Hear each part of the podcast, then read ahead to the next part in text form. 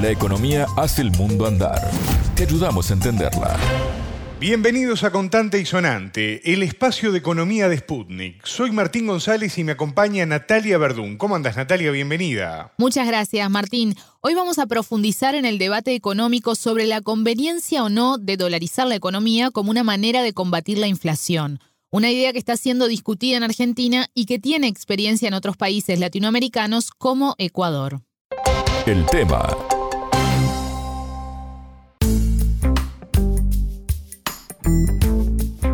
La idea de dolarizar la economía en Argentina volvió a la agenda política y económica para su debate manejada como una herramienta posible para combatir la inflación.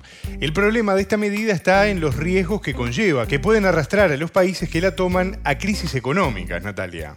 Que el dólar estadounidense se convierta en la moneda oficial de Argentina forma parte de un debate que resurgió en el país sudamericano a partir de un proyecto de ley lanzado el 28 de marzo por el diputado opositor de Juntos por el Cambio, Luis Alejandro Casase. Sin embargo, la idea, que cuenta con el apoyo del diputado de la formación de derecha La Libertad Avanza, Javier Milei, no es nueva y viene desde la época del ex ministro de Economía, Domingo Cavallo, durante los gobiernos de Carlos Menem entre 1989 y 1999. ¿Cuáles son las ventajas y las desventajas de la dolarización, Natalia? Bueno, para profundizar en este tema, en Sputnik entrevistamos al economista y politólogo argentino Nicolás Boskin. El analista dijo que quienes proponen recorrer este camino para solucionar el aumento de precios no contemplan las desventajas que acarrea un sistema dolarizado. Así lo detalló.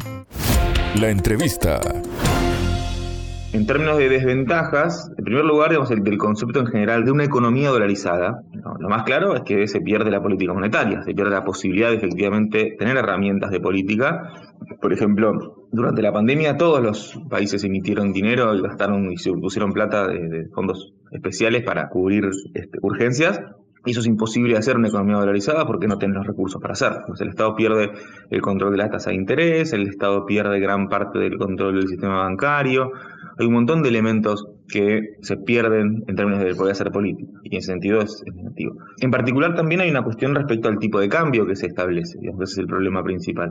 ¿Cuál sería el tipo de cambio al cual se hace esa transacción? Es el punto de partida, pero después el tipo de cambio nominal también deja de ser controlado por el Estado. En todo caso, lo que se puede variar es el tipo de cambio real, pero el tipo de cambio nominal quedaría fijo, lo cual también reduce el margen de acción posible de los estados. En líneas generales uno podría decir que quienes plantean dolarizar la economía en realidad lo que hacen es tirar para adelante, digamos, las hipótesis monetaristas, hipótesis ortodoxas y proponer respuestas en principio simplistas, porque aparte está planteado en unos términos que hasta gran parte de la ortodoxia rechaza, en el sentido de que hay ciertos elementos de la autonomía del gobierno o de la posibilidad de que hacer política económica que se perderían, más allá de, lo que sería con la connotación política de lo que implica dolarizar.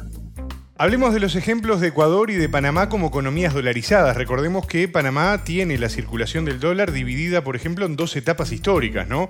Una entre 1849 y 1904 y la segunda a partir del año 1904 hasta el presente. Y en el caso de Ecuador, dolarizó a partir del 9 de enero del año 2000. Exacto. Le preguntamos al entrevistado si estos dos ejemplos pueden ser considerados casos de éxito o de fracaso. Ecuador no es particularmente un caso de éxito en términos de venir económico.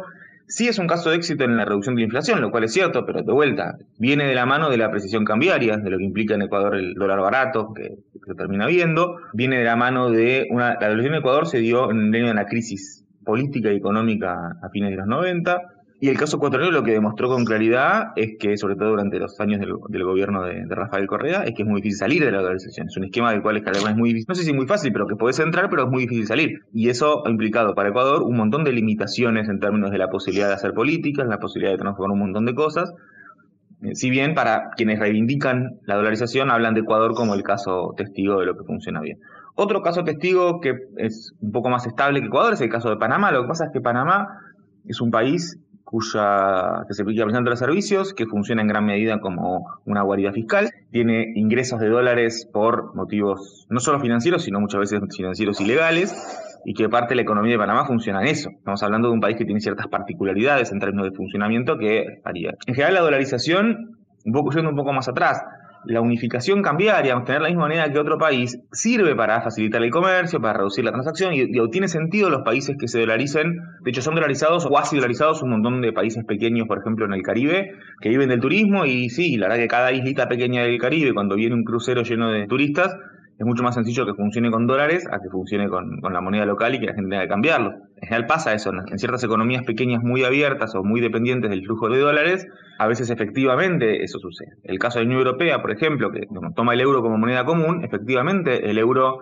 ha implicado la pérdida de soberanía monetaria en los países. No es lo mismo que dolarizar, porque por lo menos los países que están en el euro participan de las decisiones del Banco Central Europeo. En el caso de dolarización, por más que vos dolarices, no vas a participar de las decisiones de la Fed de Estados Unidos. Eh, pero en el caso de dolarización está, claro que, en el caso de Europa está claro que hubo algunos beneficios en términos de la transacción. La gente, las exportaciones e importaciones europeas, de hecho, dejaron de hacerse en dólares, pasaron a hacerse directamente en euros. El turismo y los movimientos del comercio se han facilitado, está claro eso. Es bastante obvio. se han reducido ciertos costos de transacción que implica cambiar moneda. Pero bueno, eh, también ha habido una pérdida de soberanía que ha tenido ciertas consecuencias negativas en los casos en los cuales los países necesitaban tener más soberanía monetaria. El caso de Grecia en su crisis en su momento fue muy claro, en España también se planteó la discusión y de hecho recién durante la pandemia, recién en 2020, por primera vez el Banco Central Europeo autorizó el financiamiento de los tesoros, emitir bonos del Banco Central Europeo para financiar el tesoro, con lo cual está claro que ante una emergencia fue necesario modificar las estructuras. En ese sentido, los éxitos que aparecen son éxitos, si quieres, relativos a ciertas condiciones, pero no necesariamente algo particularmente deseable. Por eso uno diría que éxito en términos concretos no hay. Eh, el único país dolarizado con éxito es Estados Unidos, justamente porque es el país que emite el dólar. La discusión en realidad tiene que ir más por el lado de pensar hasta qué punto estas alternativas aparecen como ciertos manotazos de abogados, ciertas búsquedas de generar eh, impacto, como qué bueno, pensamos que vamos a dolarizar y vamos a todos cobrar salarios en dólares, como si fuera que dolarizar la economía te convierte automáticamente en un país desarrollado y que tus salarios pasan a ser los salarios de, los, de la gente de Estados Unidos, y lo más probable es que una dolarización se cumple termine generando una crisis económica enorme, de la cual encima después no tenés herramientas para salir. Natalia, hablemos de la aplicabilidad de esta medida en la Argentina de hoy. ¿Se puede comparar con la política de convertibilidad de los años 90 que fijó el valor de la moneda a un peso por dólar estadounidense? Es una experiencia similar, nos dijo el entrevistado, aunque en ese caso se mantuvo el peso en circulación y por tanto hubo diferencias en los instrumentos, por ejemplo, que los bonos en pesos pagaban más que los bonos en dólares. El analista agregó que no comprende cómo estas propuestas se realizan actualmente en Argentina, dada la escasez de dólares que existe en el país. En particular, lo que tuvo el, el, 1 a 1 en Argentina es que fue un tipo de cambio fijo y aparte apreciado, es decir, aparte el dólar estaba barato. Y eso implicaba una forma de control de la inflación. según la ortodoxia, la, inflación se controló en los 90 porque el, el dólar está por, la convertibilidad, en el sentido de por qué el Banco Central no podía emitir. Lo cierto es que el Banco Central sí emitía, emitía en función del ingreso de dólares, había ciertas reglas. Lo que hizo que la inflación bajara tiene que ver, por un lado, con el tipo de cambio barato, digamos, el dólar barato, con la apertura importadora, que hacía que los precios no pudieran subir demasiado porque podían competir con importaciones, y con el freno a la negociación colectiva a través del desaliento de las paritarias lo que llevaba, y en un contexto de creciente desempleo que obviamente limitaba la posibilidad de los sindicatos de reclamar mayores salarios.